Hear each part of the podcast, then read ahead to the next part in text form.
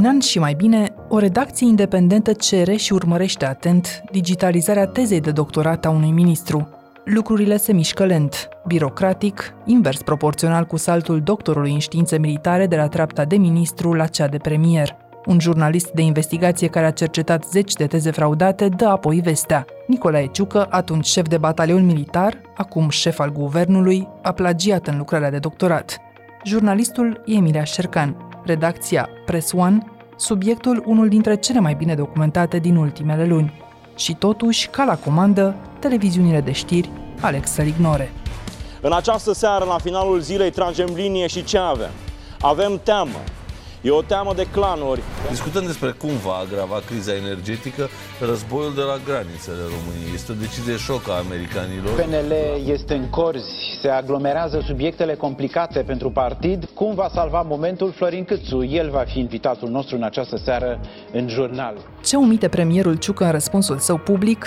Câți miniștri cu suspiciuni de plagiat mai sunt azi în guvern, dar și de unde acest blat al televiziunilor cu politicienii, explică Emilia Șercan, autoarea investigației.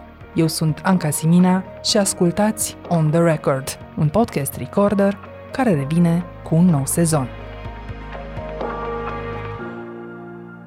Emilia, întâmplarea face să fi încheiat noi aici, la On The Record, sezonul cu o discuție despre plagiatul unui ministru, e vorba de Florin Roman, de conspira de libertate atunci, și uite să-l începem acum cu o altă discuție despre plagiat în guvern și de data asta e unul pe care tu l-ai descoperit la cel mai înalt nivel al aceluiași guvern în lucrarea de doctorat al lui Nicolae Ciucă. Ei putea spune coincidență sau, nu știu, poate un modus operandi al unor politicieni generații deja care, fără conștiința faptului că au niște ghiulele de picior, acceptă demnități înalte, tu cum vezi succesiunea asta de întâmplări? Plagiatul a fost, da, un modus operandi în anumite universități, în special în universitățile militare. Plagiatul este mai mult decât o coincidență. Am constatat în cei aproape șapte ani de zile de când scriu despre teze de doctorat plagiate că în timp el s-a transformat probabil din uh, cazuri uh, izolate, a avut tendința să se transforme într-un fenomen. Mai întâi, uh, cred că în anumite locuri, în anumite instituții, în anumite școli doctorale, în anumite facultăți, după care chiar și instituții extrem de respectabile au fost contaminate de flagelul plagiatului. Sunt, dincolo de toate diferențele, câteva similitudini între aceste două cazuri de plagiat uh, ministerial, adică între cazul Roman și cazul Ciucă, dar înainte să unim punctele astea, tocmai ca să înțelegem de ce prin repetiție ajungem la fenomene în societatea noastră, ți-aș propune să îmi povestești cum a început, de fapt, istoria asta, să-mi spui pe scurt povestea investigației tale publicate în presoan, care demonstrează că în teza de doctorat a premierului Nicolae Ciucă e vorba de un furt intelectual. Ți-ai zis așa într-o bună dimineață, astăzi nu vreau ochiuri cu brânză, vreau un premier și un plagiat la micul dejun? Care a fost suspiciunea principală? Întotdeauna ă, suspiciunea mea pleacă în momentul în care mă uit în CV-ul unei persoane. Dacă văd că o persoană, în timp ce ocupa o anumită poziție, funcție sau conducea un batalion, făcea și uh-huh. studii doctorale, pentru mine lucrul acesta este un prim semnal de alarmă, e un steguleț roșu. Când te-ai uitat tu pe CV-ul domnului Nicolae Ciucă, înainte sau după ce a fost nominalizat premier? Ah, cu mult înainte.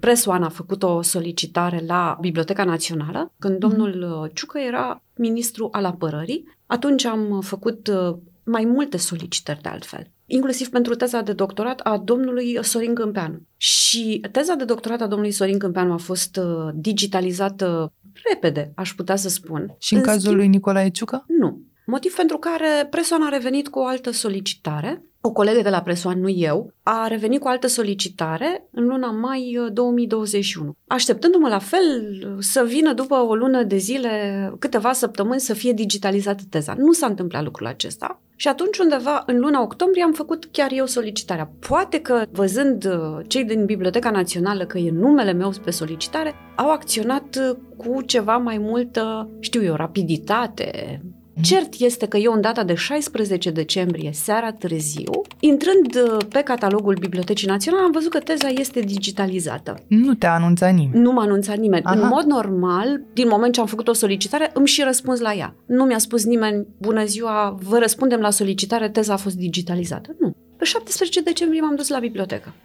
Și atunci am început să mă uit pe teza de doctorat în format electronic, pe un computer care nu are acces la internet și care nu are nici măcar unitate de stick. Să poți să bagi în acel computer un stick, ca nu cumva să descarci în format PDF teza și să pleci cu ea în buzunar acasă. Astea sunt regulile din 2016 la Biblioteca Națională. Ce ai găsit, totuși, chiar și în aceste condiții, ce ai găsit la prima vedere în teza unui militar care avea să devină, după obținerea titlului de doctor, șef al statului major, ministru și apoi prim-ministru? Eu am o bucătărie întreagă pe care o respect așa în momentul în care mă apuc să mă uit pe o teză de doctorat. Mă uit la cuprins, mă uit la modul în care este structurată bibliografia, mă uit la modul în care sunt aranjate notele de subsol, capitolele și așa mai departe. Și apoi încep ușor, ușor să fac asocieri, analogii, conexiuni, gândindu-mă care ar putea să fie sursele de unde persoana respectivă a preluat uh, porțiuni. Dar îmi spui, am deschis uh, teza pe calculator cu ochiul ăsta al omului care totuși caută chichițele. Asta înseamnă că avea o suspiciune. Da, aveam o suspiciune, evident. De unde venea suspiciunea Din asta? CV, cum spuneam. Atunci când m-am uitat în CV și am văzut că domnia sa era șeful unui batalion Neagoe Basarab din Craiova, că a avut misiuni internaționale care se suprapuneau peste perioada în care a făcut doctoratul, asta mi-a ridicat o suspiciune. După șapte ani de zile de căutat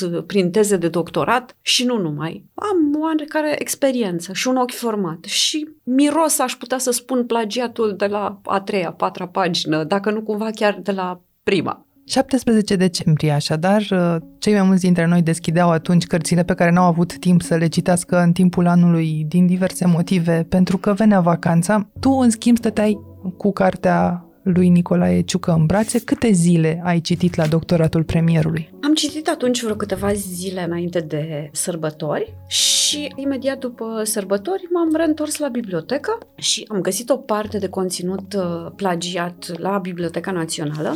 Însă am zis, uh, nu are cum să fie doar conținutul pe care eu l-am descoperit acolo. Iarăși din experiență, dacă te apuci să plagiezi într-o lucrare, nu ei copiezi până la un moment dat și după aia se trezește originalitatea în tine și spiritul creator și te apuci să scrii un text original. Mhm. Deci cine plagiază, plagiază de la primele pagini. Plagiază de la primele pagini și continuă să o facă pe parcursul lucrării. Dar pe tine softurile de identificare a plagiatului nu te-au ajutat în situația asta, nici n-aveau cum. Cum ai ajuns totuși la răspunsul ăsta? Da, e un plagiat. Am avut uh, suspiciunea că anumite cărți uh, ar putea să fie sursa plagiatului. Le-am cerut, evident, la sala de lectură, am cerut acele cărți și m-am apucat să mă uit prin ele. Cred că mă ajută foarte tare și memoria fotografică. Dacă văd, uh, scanez așa o lucrare și îmi rămân în minte diverse elemente, le pot recunoaște cu foarte mare ușurință dacă le văd după aceea într-o altă lucrare. Nu mi-a spus nimeni care sunt cărțile sursă. Întotdeauna mă duc și îmi imaginez care ar putea să fie lucrările din care s-a produs plagiatul. Mă uit pe bibliografie, mă uit la notele de subsol, mă uit ce lucrări s-au scris în domeniul respectiv. Lucrări din țară, lucrări din străinătate, mă uit chiar și la articole științifice și compar. Și văd dacă îmi iese ce bănuiesc eu, ce intuiesc eu. Ei, aici cam așa s-a întâmplat. Numai că Biblioteca Națională, deși ar trebui să dețină în fondul său toate cărțile publicate vreodată în România, editurile ignoră această prevedere deci, în multe situații nu găsesc uh, sursele pe care le presupun a fi fost plagiate și atunci caut. În această situație m-am gândit că mai multe resurse le voi găsi la Biblioteca Universității Naționale de Apărare, acolo unde a fost susținută teza. Și acolo a trebuit să fac o solicitare. Universitatea Națională de Apărare funcționează ca o unitate militară. Ea este o unitate militară în sine. Am făcut un raport, așa chiar s-a chemat, raport către comandant în care eu am dat raportul civil către comandantul militar să-mi aprobe accesul la bibliotecă. E adevărat că la bibliotecă nu m-am dus decât cu buletinul. Dar vreau să spun un lucru, pentru că nu l-am spus niciodată și la momentul la care s-a întâmplat undeva în 2019 am fost foarte furioasă. În 2019, la fel, am făcut un raport către rectorul de atunci, mi-a fost aprobat, m-am prezentat la poartă să fiu preluată, pentru că fiind unitate militară, nu te duci să te plimbi cum vrei tu prin unitatea militară, te ia cineva de la poartă, te duce în sala de lectură, te ia înapoi din sala de lectură și te scoate afară din unitate. M-am dus la poartă, m-am prezentat și erau doi domni care m-au așteptat. Nu-i știam, până atunci știam că venea o doamnă de la bibliotecă să mă ia. Se prezintă unul dintre domni care îmi spune că este șeful structurii de securitate de la Universitatea Națională de Apărare. I-am întins mâna, m-am prezentat și eu, mi l-a prezentat pe celălalt domn care era adjunctul. Și am zis, ok, na, astăzi e o procedură mai specială. Ne-am dus până la sala de lectură, iar cei doi domni au rămas în sala de lectură, unul în fața mea, celălalt în spatele meu, și mai erau în sala de lectură doi uh, bibliotecari, doi custozi care stăteau uh, drepți undeva, țin minte, lângă un pupitru, în picioare, fără să miște, fără să facă nimic. Adică Și ce teză căutai atunci? uh, nici nu mai știu ce teză căutam atunci, dar Ai luat-o ca pe o formă de intimidare? Anca, acea sală de lectură este puțin mai mare decât sufrageria mea de acasă, de apartament, de bloc, de două camere. Să stea șeful structurii de securitate dintr-o unitate militară când tu te duci la bibliotecă să consulți o carte, o teză de doctorat sau orice, când tu te duci să studiezi documente publice, este o situație foarte ciudată. Mi s-a părut absolut revoltător, adică mi-aduc acum aminte și mă umplu de nervi. Și acum, la 2 ani și jumătate distanță, ai simțit vreo schimbare? Da, am simțit evident. N-a stat nimeni să mă păzească, n-a stat nimeni uh, drepți lângă mine să se uite să vadă ce fac eu. Chiar am apreciat enorm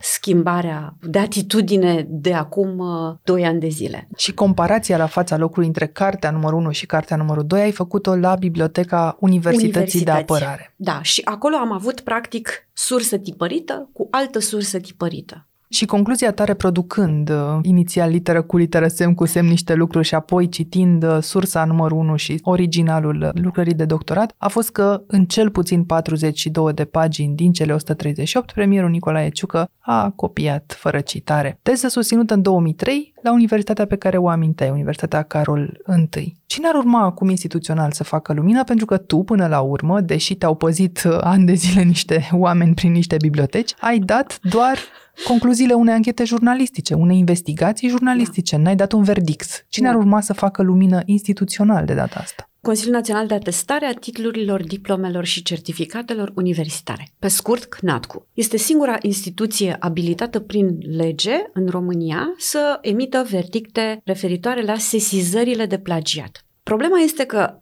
în legislație nu este prevăzută posibilitatea de autosesizare. CNATCU nu se poate autosesiza. Trebuie să sesizeze cineva. Oricine. Chiar acesta este cuvântul folosit în regulamentul CNATCU. Orice persoană fizică sau juridică. Oricine fiind și tu? Oricine fiind și eu până la urmă, dar oricine poate să fie și premierul Nicolae Ciucă. Să ceară Să ceară. rezolvarea acestei uh, situații într-un fel Situații. sau în altul. Da. Dar de ce atunci este la mijloc acum Comisia de Etică a Universității la care s-a susținut teza? E acela primul pas? E un pas necesar? Nu, nu e un obligatoriu? pas necesar. Nu e un pas necesar și nu e un pas obligatoriu. Potrivit procedurilor interne de la Universitatea Națională de Apărare, ei pot să emită un punct de vedere. Dar atât. Constată ceea ce s-a întâmplat. A, deci e de bun simț ca E de bun eu, simț, da. universitate care am dat un titlu, Un titlu. la un moment dat să mă preocup și de Exact. veridicitatea lui. Da? exact. Să văd cât de corect a fost acordarea acelui titlu. Dar Și- nu e o treaptă spre Obligat. a ajunge la Consiliul de care vorbești tu de atestarea diplomelor, Nu. da?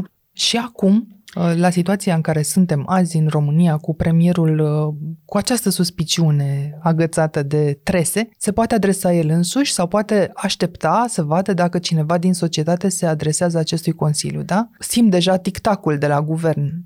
Eu Întrebarea tuturor la guvern ar fi se va duce Emilia Șercan însăși să sesizeze CNATCU? În această anchetă am fost, cred că, mai riguroasă decât oricând. Nu că în trecut n-aș fi fost. Dar Ți-ai învățat și tu lecțiile. mi-am învățat lecțiile și știind foarte bine cum va reacționa lumea, știind ce ar putea să spună lumea, având atât de multe precedente în spate, am făcut mai mult decât am făcut în analizele trecute. Adică, la fiecare pagină în parte, am numărat fiecare rând tipărit pe o pagină. Și am spus, pe pagina asta se află 13 rânduri plagiate care încep la paragraful De aici de înainte? aici înainte. Practic, de aici înainte tu trebuie să numeri 13 rânduri și să compari cu o sursă pe care eu am pus-o acolo. Orice persoană poate să ia din textul meu acele indicii și, Și să- să le trimită la CNATCU. Nu știu dacă trebuie să o fac eu. M-a Tu întrebat- ești jurnalist totuși în eu această sunt jurnalist situație. în această poveste și Orice persoană e liberă să facă lucrul acesta. Eu am zis dacă mi-am asumat să fiu înjurată, criticată, pusă la zid, compromisă și așa mai departe, mi le-am asumat pe toate de șapte ani de zile și am zis așa, domnilor, doamnelor, nu am absolut nimic de care să mă tem. Ei, dacă vrea cineva, este revoltat de situația pe care am prezentat-o eu în această chestiune, nu are decât să se ducă să depună sesizare la CNATCU. Aici vom vedea, de fapt, barometrul indignării în societate. Da, și eu aș spune și barometrul curajului în societate. Mi-au spus diversi oameni, ai provocat uh, un adevărat uh, tsunami, alții au spus ai provocat un adevărat cutremur. Da, sunt conștientă că această investigație a produs uh, o anumită reverberație. Dar e timpul să vedem dacă numărul de like-uri și de share-uri se traduce în ceva concret în societatea noastră azi. Asta spui. Da. Adică, înainte ca oamenii să-și pună întrebarea cât mai stă Nicolae Ciucă, ar trebui să înțeleagă că cineva trebuie să facă ceva între o investigație jurnalistică și o decizie politică. Păi, e și societatea la mijloc. Și o decizie administrativă și academică, nu? Care aparține CNATCU. Copy-paste în România nu dau doar miniștrii. Copy-paste dau și televiziunile în alegerea lor de a-și întoarce privirea spre alte subiecte. Copy-paste dau șefii politici protecției față de impostură. Dacă s-a schimbat sau nu ceva în mod real într-un deceniu de plagiat demonstrat la vârf în instituțiile noastre, ne spune imediat tot jurnalista Emilia Șercan. Revenim. Aqua Carpatica din România, patria apelor minerale. Spuneam că se pot identifica nu numai în trecut, ci și între aceste două cazuri mai actuale de plagiat de voalat, ce anume Ciucă și Roman, câteva similitudini care zic eu, care trebuie să ne pună pe gânduri. Și prima este modul ăsta în care televiziunile de știri și-au întors privirea cât au putut uh, de la acest subiect. Tu te-ai uitat la televizor după ce ți-ai publicat uh, investigația? Mărturisesc că nu am avut timp. Justifică-te, Emilia. Da, trebuie să mă justific. Mi-a sunat telefonul continuu ieri și mi-a sunat telefonul din partea unor jurnaliști care mi-au cerut punct de vedere și pentru că înțeleg că în unele situații există blocaj mediatic pe subiecte, n-am refuzat nicio solicitare de interviu pe care am primit-o ieri. Să menționăm că noi înregistrăm cu o zi după ce tu ai publicat, așadar, ieri a fost ziua în care subiectul s-a împrăștiat în societate și mai ales în online și spui că mulți ziariști, mulți reporteri te-au sunat. Ai apucat însă să vezi măcar din analizele de monitorizare, dacă aceste știri au și ajuns să fie știri sau au fost doar întrebări pe care jurnaliștii ți le-au adresat și așa au rămas? Nu, au fost. Cred că nu miră pe nimeni că avem un nou scandal de plagiat la vârful puterii din această țară. Europa FM, DGFM, Gherila, la știrile ProTV, știrile TVR, știrile Observator Antena 1. Dar întâi faptele Premierul este suspectat că ar fi copiat pagini întregi din alte lucrări în teza sa de doctorat. În Am avut un interviu uh, la Radio România Cultural, o mică intervenție la B1 TV, la emisiunea Bună România și la televiziunea Profit.net, cred că se numește. E interesant ce ai enumerat tu, pentru că o atentă monitorizare a televiziunilor de știri publicată de G4 Media, așadar o altă publicație online independentă, a doua zi după investigația ta arată că subiectul a fost trecurat timid în buletinele de știri și numai după ce însuși Nicolae Ciucă a dat uh, reacția despre care vom uh, vorbi imediat. Nicolae Ciucă cere analizarea lucrării sale de doctorat la o comisie de etică. Decizia sa vine după ce premierul a fost acuzat de presoan că ar fi plagiat în lucrare. Șeful Seara, în prime time, televiziune de știri s-au întrecut în a omite acest subiect. Tu-ți explici alegerea asta editorială? Deja recurentă când e vorba de plagiat în guvern? Da, evident că am o explicație. Televiziunile în mod uh, sistematic au evitat uh, să abordeze subiecte legate de plagiat atunci când erau oameni puternici, miniștri puternici în funcție. S-a întâmplat la Gabriel Oprea. La Gabriel Oprea nu m-a căutat aproape nimeni. Au fost marginale preluările, inclusiv mă refer la presa online. A fost, cred că, cel mai puternic blocaj mediatic pe care eu l-am văzut și asistam absolut siderată la ceea ce se întâmpla. Acum, în schimb, televiziunile de știri au făcut altceva într-adevăr au reacționat, așa cum ai spus tu, după ce premierul Ciuc a dat o reacție. Știrea este, premierul a reacționat Premi- la ceva. La ceva ce dumneavoastră nu știți de la noi la ce a reacționat, dar el a reacționat. Cine făcea lucrul ăsta? Presa comunistă. În momentul în care se întâmpla ceva grav, era un accident în Valea Jiului, într-o mină, sau era o situație complicată, presa comunistă nu spunea despre lucrul acela, dar găseai strecurat în scânteia undeva pe pagina 5 un material, o știre că partidul reacționează la o chestie care s-a întâmplat, dar tu nu știi la ce reacționează, de fapt. Așa făcea presa comunistă. Așa s-au comportat televiziunile de știri ieri. Dar, Emilia, în televiziune de știri știu și eu știi și tu, nu sunt oameni care să fi lucrat în presa comunistă. E foarte adevărat, dar practicile de atunci văd că sunt uh, foarte actuale și astăzi. Cu tot uh, subiectivismul de care trebuie să te bănuim în această cauză, Da, da. ai făcut vreo legătură între starea asta a lucrurilor și contractele despre care Cristian Andrei a tot scris uh, în Europa Liberă zilele trecute, Evident. contractele politice plătite cu bani publici către televiziuni de-a Evident. lungul anilor când nu e campanie electorală. Evident, evident că e o legătură și clar în momentul în care ești finanțat de către partidele politice, când o parte importantă din sursa ta de finanțare vine pe filieră politică, normal că subiectele care ard și care dor sunt trecute la și altele sau sunt ignorate total. Și a doua similitudine între cazurile Roman și Ciucă e tocmai reacția politicianului. Ambii au răspuns pe Facebook. Exact mediul ăsta în care nu au controlul, dar măcar pot încerca prin mesaje de un fel sau altul să-l tempereze. Și răspunsul premierului, uh, ca și al fostului său coleg de cabinet, are foarte multe omisiuni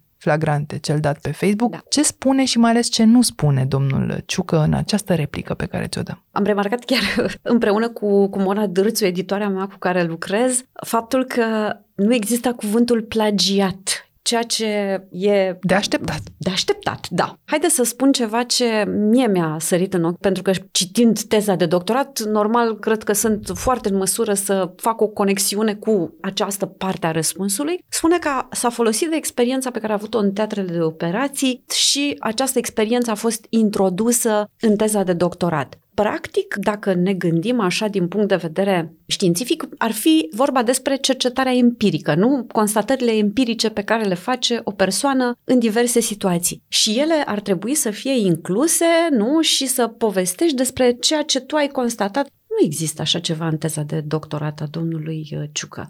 Domnia sa spune însă că alegerea tematicii tezei de doctorat s-a bazat predominant pe experiența personală, la asta te referai, acumulată în misiunile internaționale la care am participat nemijlocit, individual sau împreună cu batalionul 26 Infanterie, misiunea ONU de menținere a păcii în Angola, în 96-97, NATO în cadrul rezervei strategice pentru Balcanii de Vest și misiunea de tip coaliție din Afganistan 2002.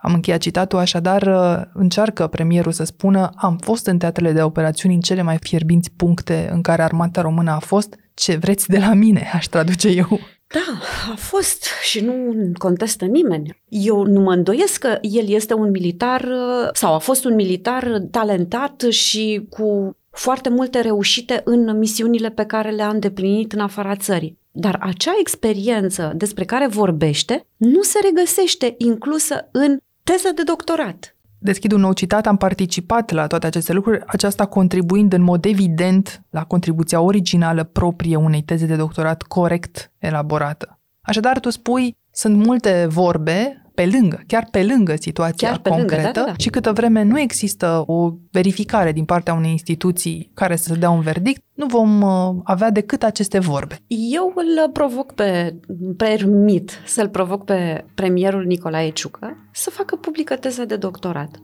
Pentru că atunci orice persoană ar putea să citească și să vadă dacă acea experiență invocată în răspuns a fost într-adevăr valorificată cumva în conținutul tezei și mai ales cum a fost valorificată. Interesantă provocare, o vom urmări.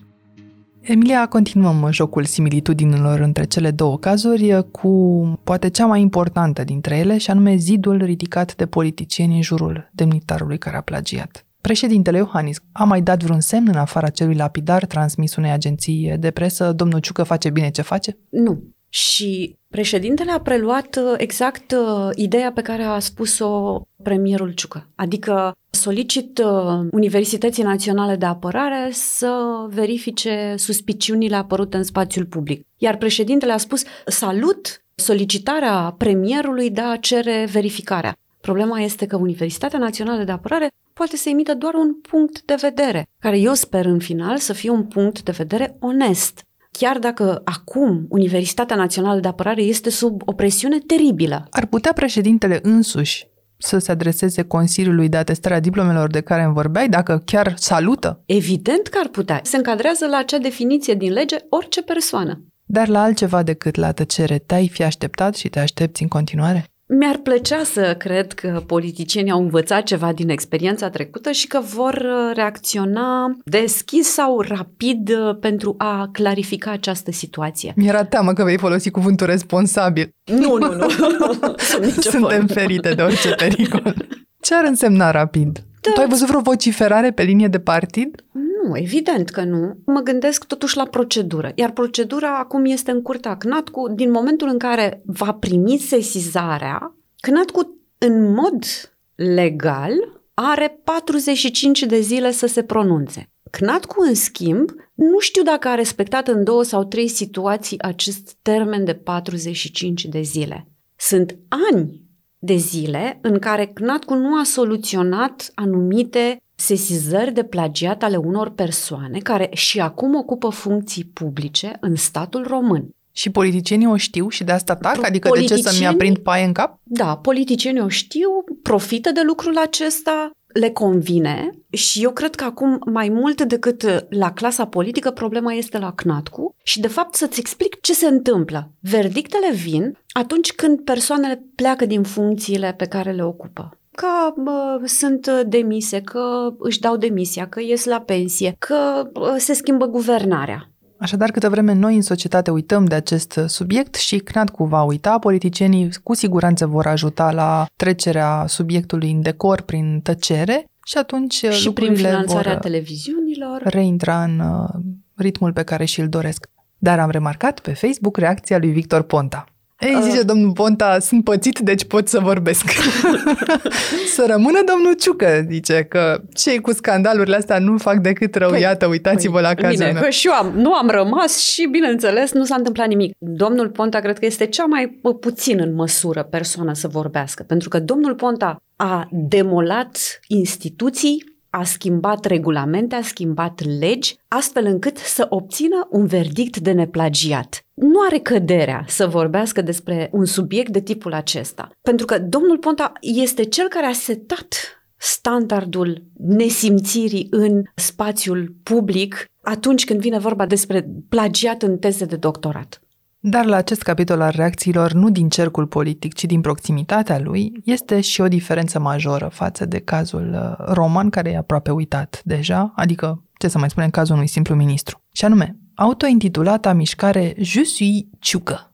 Da, am văzut astăzi că a apărut uh, mișcarea Je suis Ciucă. Inițiată de Camera de Comerț și Industria României printr-un comunicat în care ni se spune așa. Știm și o spunem răspicat că românii s-au săturat de dezvăluiri și de tractori și că tot ce aceștia așteaptă este o guvernare care să-și facă treaba și să fie lăsată să-și o facă. Ne-am săturat de atacuri și scandaluri sterile, de instabilitate și destabilizatori. Ăsta ești tu, destabilizatorul, ca și să detractor. fie clar. Continui. Cu ce și cui ajută un nou scandal de plagiat acum, când presiunile zilei de azi ne fac să nu știm ce va fi mâine, vrem cu toții ca statul cu mare să facă și să dreagă, însă în continuu îi tragem uh, frâna de mână. Asta ai făcut, Emilia neștiind că, citez din nou, Camera de Comerț și Industria României merge înainte cu Nicolae Ciucă, primul ministru al Guvernului României. N-a existat, din ce mi-amintesc eu, totuși un asemenea gest de solidaritate în cazuri precum al lui Gabriel Oprea de care vorbeai sau chiar al lui Victor Ponta. Să vină Camera de Comerț Camera de Comerț, în primul rând, potrivit legii, este o instituție care este apolitică. Este apolitică și non-academică. Și non-academică, da. Este bizar acest punct de vedere. Nu știu, mă stau și mă întreb dacă nu cumva are legătură cu acea afacere mare pe care Camera de Comerț și Industrie o viza recent. Nu știu. Ar fi o suspiciune și, Ar fi o suspiciune, de fapt, întrebarea e dacă în acest cerc din imediata apropiere a puterii n-am evoluat în acești 10 ani, ba din potrivă. Ba din potrivă, bine spui. Până acum eu nu am văzut și nici nu mi-a semnalat cineva vreo reacție a mediului academic.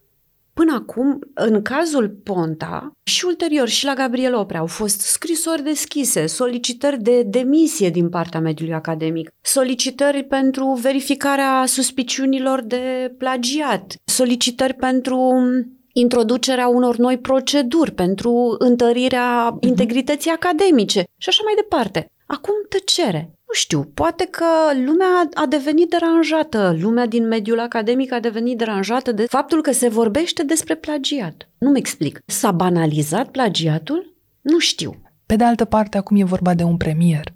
Acum e vorba despre un premier și cred că tocmai din cauza aceasta cazul nu trebuie și nu poate să fie ignorat. Iar eu vreau să mai spun ceva. Dacă nu existau toate aceste dezvăluiri despre persoane care ocupă funcții publice importante, cred că nu ajungeam să ne dăm seama că în interiorul mediului academic există această problemă atât de mare. O plagă, nu doar o, o problemă. Plagă, un fenomen și de atunci încoace, din momentul în care au început să se vorbească despre plagiat, în tezele de doctorat, lucrurile s-au mai schimbat, s-au corectat, s-au făcut tot felul de modificări, de legislație, de procedură și așa mai departe. De atitudine. Și de atitudine. Lumea ar trebui să înțeleagă că aceste dezvăluiri ne-au ajutat. Și poate că ceea ce ar trebui să se întâmple este ca, așa cum toți cei care ajung să fie demnitari sau să fie în funcții publice, atunci când candidează la o funcție publică, să primească un certificat din partea CNSAS, că nu au colaborat cu securitatea, poate că ar trebui să aibă verificate tezele de doctorat înainte, ca să evităm aceste scandaluri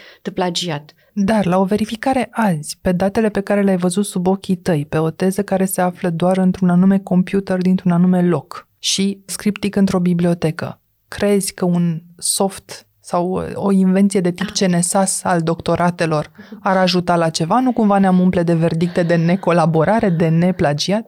Ba da, ai foarte mare dreptate. Nu ar trebui să fie verificate toate tezele de doctorat, așa cum a cerut în mod perfid ministrul educației Sorin Câmpeanu. Chiar este ordin, e obligație pentru toate universitățile de stat din România care au școli doctorale să verifice toate tezele de doctorat începând din 1990 și până în 2016. Ți-ar trebui armate de oameni să facă lucrul acesta tocmai ideea este că s-a introdus de fapt acest ordin pentru că universitățile sunt conștiente că nu pot face această verificare decât utilizând softul și da, acest soft va da declarațiile de neplagiat asimilate declarațiilor de necolaborare ale CNSAS pentru că pe teza domnului Ciucă, eu îți garantez dacă ea va fi băgată acum în soft, la fel dacă va fi băgată și teza domnului Câmpeanu, va ieși cu un indice foarte mic, 1, 2, 3%. Ceea ce este, poate să fie nesemnificativ dacă, bineînțeles, te duci și te uiți acolo ce anume ți-a indicat uh, softul. Tezele vechi, ca să explicăm pe înțelesul tuturor, trebuie verificate cu cartea sursă în mână. Da, dar chiar și teze noi. Dacă e, de exemplu, o teză susținută anul trecut, dar autorul a plagiat dintr-o carte care nu este în format digital, ci pe care o găsești doar în bibliotecă într-un raft. Asta nu înseamnă că teza respectivă nu e plagiată, nu? Softul poate să-ți dea 0%, 1%. E un semn de întrebare. Tu ți explici de ce oameni ca Nicolae Ciucă, nu domnia sa în mod particular, ar plagia, adică e vorba de orgoliul pe care un om cu aspirații înalte îl uh, are și pe care poate l-ai văzut și în Academia de Poliție, sau mai degrabă de bani. Adică de ce ai face orice să ai doctorat? Orice. Și banii sunt o explicație, însă în cazul uh, particular al uh, domnului uh, premier, cred că explicația e puțin diferită. Să ne uităm la anul la care a început studiile doctorale. 1999, dumnealui era locotenent colonel. În armată au fost introduse tot felul de prevederi legale referitoare la ascensiunea în carieră. Dacă aveai studii de un anumit tip făcute, aveai șansa să obții un uh, grad mai mare. E clar că el a urmărit să obțină acest uh, titlu de doctor cu scopul de a avansa mai ușor și mai repede în grad și de a obține poziții mai importante decât cea pe care o avea la vremea uh, respectivă. Lucru care de altfel s-a și întâmplat. Colegii de la G4 s-au făcut și un calcul uh, financiar, uitându-se pe declarațiile de avere din urmă și luând în calcul doar sporurile care se dădeau până în 2017 pentru asta. Da. Și au ajuns la concluzia că cel puțin 85.000 de lei a câștigat generalul Ciucă din sporurile de doctorat numai da. din 2008 uh, până în 2016. Doctoratul te ajută, cum spuneam, să și avansezi. În momentul în care ai avansat, normal dacă obții o funcție mai mare, ai și crește un salariu, leafa. crește leafa, nu? Dacă ai o leafă mai mare, până în 2017 era un procent uh, de 15%, reprezenta sporul doctoral. Ai zice că, dintr-un punct, să zicem, te-a împins și sistemul să faci astfel de... Da, pentru că sistemul a creat mecanismele. Politicienii au creat aceste mecanisme, le-au introdus în lege și anumite categorii sociale au putut beneficia de pe urma doctoratului. Avocații, persoanele care terminau facultatea de drept, care nu reușeau să intre în barou, așa cum a fost domnul Victor Ponta, cu un titlu de doctor deveneau avocați uh, fără să mai dea examen. Și aici nu vorbim despre o funcție de stat. Avocatura e profesie liberală. Mai departe, au fost pentru avansarea de la gradul de colonel la gradul de general sau avansarea de la gradul de comisar șef la cel de chestor. Sunt tot felul de portițe create de politicieni pentru categorii sociale de care acești oameni au beneficiat. Și dacă toți suntem la politicieni, câți miniștri ai numărat tu în actualul guvern cu lucrări științifice ținute sub cheie sau uh, cu teze pentru care intuiești că va fi nevoie de niște explicații în viitorul apropiat? Mm, eu zic că mai sunt cel puțin doi. Dar faptul că plagiatul e tolerabil, uite, în instituții, pentru mulți șefi, la asta mă refer, de instituții, inclusiv universitari, ce mesaj le dă asta celor care vin din urmă, în politică, dar și în școală, acolo unde, uite, un student îți spune ei și ce dacă am plagiat? A făcut-o și da, premierul. și premierul, da. Și au făcut-o chiar doi premieri. Iar o persoană care a fost acuzată de plagiat a fost numită premier, deci nu e o chestiune serioasă. Povestea asta este în contradicție majoră cu proiectul România Educată lansat de președintele Claus Iohannis, proiectul său de suflet, proiectul zero al mandatului său, al mandatelor sale și mesajul este că, de fapt, sistemul creează portițe mai degrabă să te apere decât să corecteze viciile din trecut și să repună cumva lucrurile într-o ordine normală. Și apropo de ordini normale, te aștepți la demisia premierului Ciucă?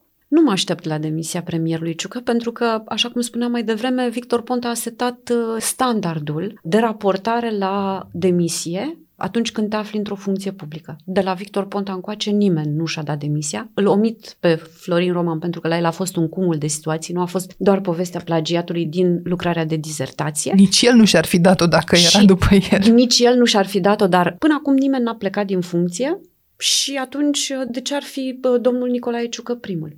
În străinătate lucrurile se întâmplă altfel. Cu dezvăluirea asta însă marcăm un deceniu de plagiat la acest nivel, adică de la 2012 cazul Ponta până la 2022, nu?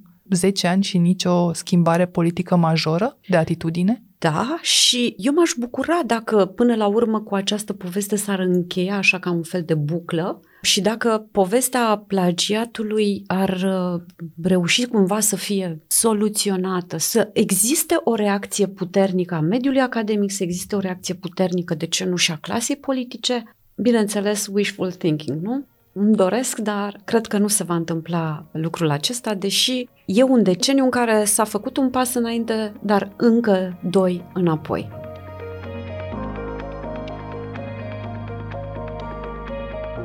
Ați ascultat On The Record, un podcast săptămânal produs de Recorder și susținut de Banca Transilvania. Dacă informațiile v-au fost utile, ne-ar bucura să trimiteți acest episod către un prieten. Suntem pe orice aplicație de podcast și pe canalul dedicat de YouTube. Iar ca să nu ratați niciun episod, nu uitați să dați subscribe. Vă recomandăm să ascultați și podcastul BT Talks, disponibil pe bancatransilvania.ro podcast. On the Record are ca editori pe Cristian Delcea și pe Mihai Voinea. Eu sunt Anca Simina și mă găsiți pe anca.simina.arondrecorder.ro Ne reauzim vinerea viitoare!